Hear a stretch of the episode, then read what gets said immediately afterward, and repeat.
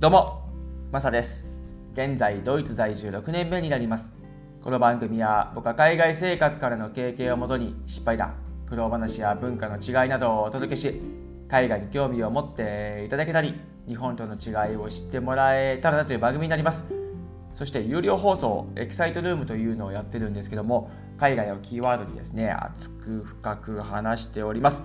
皆さんに有益な情報を与えればなという思いでやっております。そして概要欄にですねリンクを貼っつけておりますのでご興味のある方は是非ご参加してみてください。ということで今日はですねドイツ最近のコロナ事情というテーマで話していこうかなというふうに思います。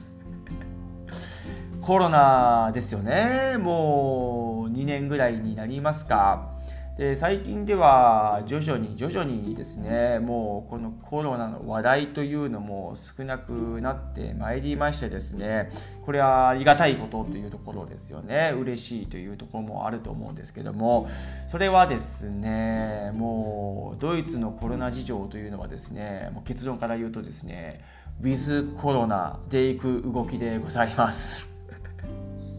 いやそうなんですよ。オミクロンが発生した時にですねもうこれ緩和の方向に進んでったんですがその当時にですねいやこれまたロックダウンとかになるんじゃないっていうふうに思ったんです。で当時ですねもう感染者数もめちゃめちゃ増えていっていってでもうその前のですねロックダウンした時の感染者数のピークより多かったんですよ。でこれはもうまずいねまたロックダウン食らっちゃうのっていうこう思いはねすごくあってまた不安な気持ちになったりとかですねこうストレスがね溜まっていくんじゃないかなとかっていうふうに思ったりしてたんですよ。でこう見ていくとですねいやロックダウンはしない更新だよみたいなそういうことにもなっていってですね。あロックダウンないんだ。よかったよかった。ただちょっと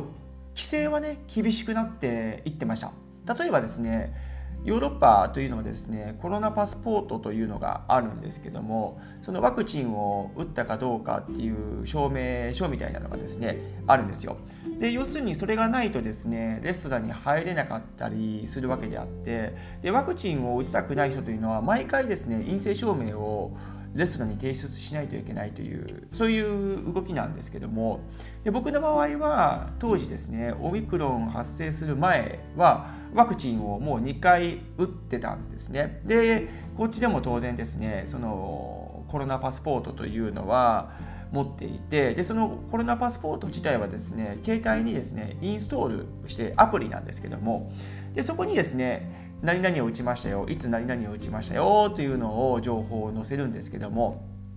でそれを見せるとですねその店員さんが確認してで中に入れてくれるという感じなんですけども。で僕は以前ですね2回もう打ち終わっていてでそのコロナパスポートを見せればですね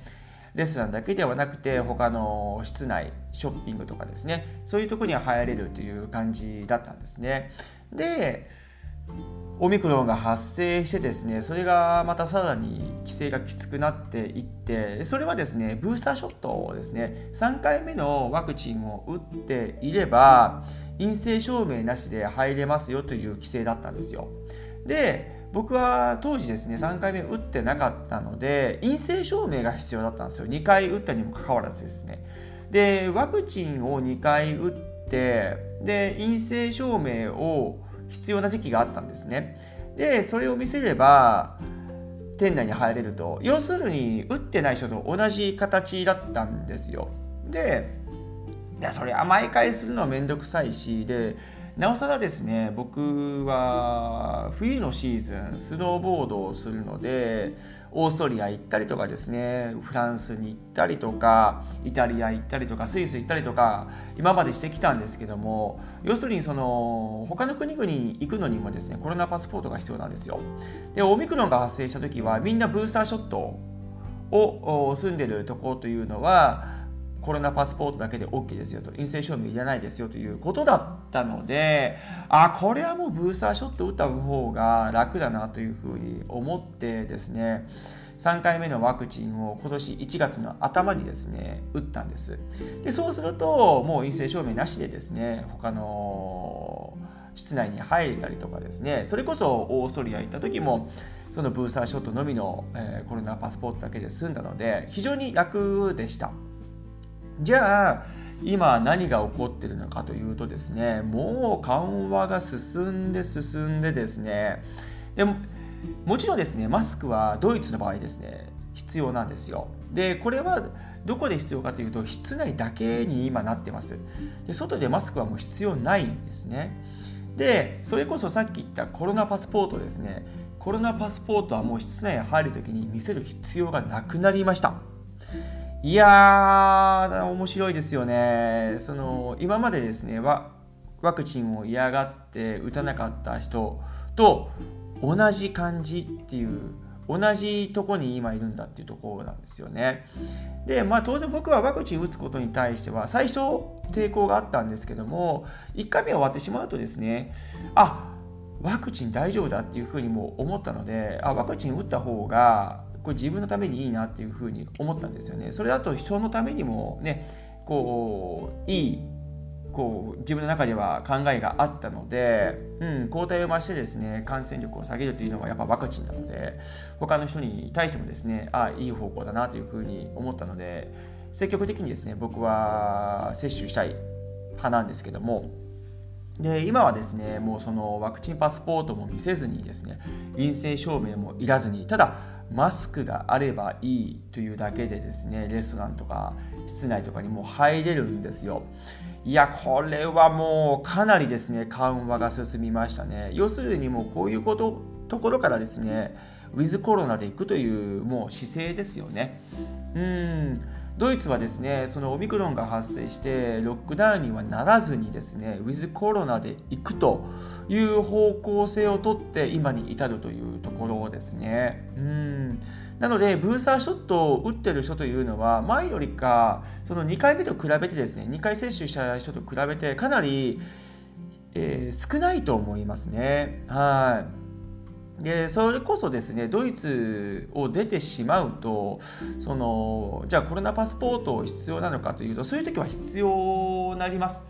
で一応ですね車移動の時はそうではなくてですねフライトの時ですね。フライトの時どっかじゃあ行きますとスペイン行きますってことになるとコロナパスポートを見せないといけないですね。その飛行機乗る前ですね。で着いてからもえー、同じヨーロッパユニオンのところは必要ないかもしれないですがそのイギリスとか行く時はおそらく今コロナパスポートは必要じゃないかなというふうに思いますね。あでもこれはすみません。定かではないですけども、うん、なので車移動の時はもう全く問題なくですね僕はデュッセルドルフの隣町のノイスというところに住んでるんですけどもここからですねベルギーのブリュッセルまで車で2時間半で行けたりとかオランダのアムステルダムまでですね2時間半で行けたりとかするんですけどもそういう時ですねコロナパスポートを見せるところでないのでもうそのまま通過という形でですねボーダーを。で通り抜けてですねもう、えー、今オランダではですねなんとマスクはもうほぼどこもいらないというところでですねこれはもうしてる人してない人というのはもう自分次第ということですね自主性が出てますよね。ということでオランダもですねウィズコロナというところでねやってる部分がありますしでイギリスですよね。はいイギリスはもうウィズコロナでも前々から行くということでですね感染者数は一旦ねもうピークを迎えてですねでそこでロックダウンになるかというとしなかったんですよね。もうウィズコロナでいくということで今はもうピークアウトしてますけども、うん、当時はすごい感染者数だったんですけども、うん、そんなに重症者が出ないということでオミクロンはですね、うん、その方向性をとってですねでそれがですね他の国々が見て参考にしてですねヨーロッパはやってるというところがあるのでオランダがそれに沿って今はもうマスクなしでウィズコロナでいくというところでやってるというところですね。でドイツはいまだに室内はですねマスクは必要なんですけども今後ですねなくなっていくんじゃないかなっていう個人的な見解はあるんですけども夏に向けていくとねその去年もそうですしそのコロナの1年目の時もそうですし、えー、2020年ですよねの時もそうですしその夏になるとある程度こう感染者数が落ちてくるというところもあってですね、うん、夏に向けても一旦はマスクなくなる時期があるんじゃないかなというふうに僕の中では思うんですよね。うんなので今はですねドイツはもう本当にコロナに対しての緩和がどんどん進んでいってそのコロナ陽性になったということもですねもうあまり驚かないっていう反対になった方が抗体が増えてですね免疫力増すよね っていうなんかそういう会話にもなっていってるんですけどもうんそのインフルエンサーあすみませんインフルエンザですねすみません。そういう感じにもなっていくんじゃないかなっていうもう流れというか考えというかそういうのはこっちとして雰囲気はありますね。うん日本はまだちょっと厳しい部分はねあると思いますけどもようやく最近ですかその海外から帰ってくる時に、えー、そのキャランティーンですよね、えー、隔離隔離生活がなくなるとなくなったのがっていうとこですよね。あなので非常に帰りやすくなったっていうところはあると思うんですけどもただ、えー、飛行機に乗る前は、うん、まだ陰性証明が必要というところですよね PCR 検査が必要でやらないといけないっていうところですよね。はいなのでドイツはですねその最近のコロナ事情というとこというのは日本と比べてかなり緩和が進んでいってですね、うん、なんかもう大きくウィズコロナでいくという舵を取ってるので、うん、なんか僕的にはそのインフルエンザのもう流れになっていくんじゃないかなというふうに思いますしそして個人的にはですねワクチンは打ち続けようかなっていうふうには思ってます。今3回目のねブースターショットまで終わってるんですけども4回目もね視野に入れて打ちたいなというふうには思いますね。はい。ちなみに僕はですね、3回とも全部違うワクチンなんですよ、種類が。1回目がアストラゼネカで、2回目がファイザー、そして3回目がモデルナというところでですね、はい、全部違ったワクチンが僕の体に入っているということですね。じゃあ4回目何なんだろうなっていう、なんか変な楽しみもあるんですけども、ん、こっちでは4ヶ月以上最低開けないと次が打てないよっていうのがあるので、まあ、僕は5ヶ月半年間置いて打とうかなというふうには思っております。うん、なのでもう3回目以降はですねもう本当にそうですね接種してる人の方がもう少ないっていう感じになってきてますけども、うん、コロナパスポートももうほぼほぼ見せないような形になってるので今後ねそういうのはどうなっていくのかなっていうところはあるんですけどもなんかそういうのもちょっと見ていきたいなというふうに思いますね。はい。今日はですねドイツ最近のコロナ事情について話させてもらいました。何かですねご参考になったら幸いでございます。はい。今日はどうもありがとうございました。それでは素敵な週末をお過ごしください。ではまた次回の放送で。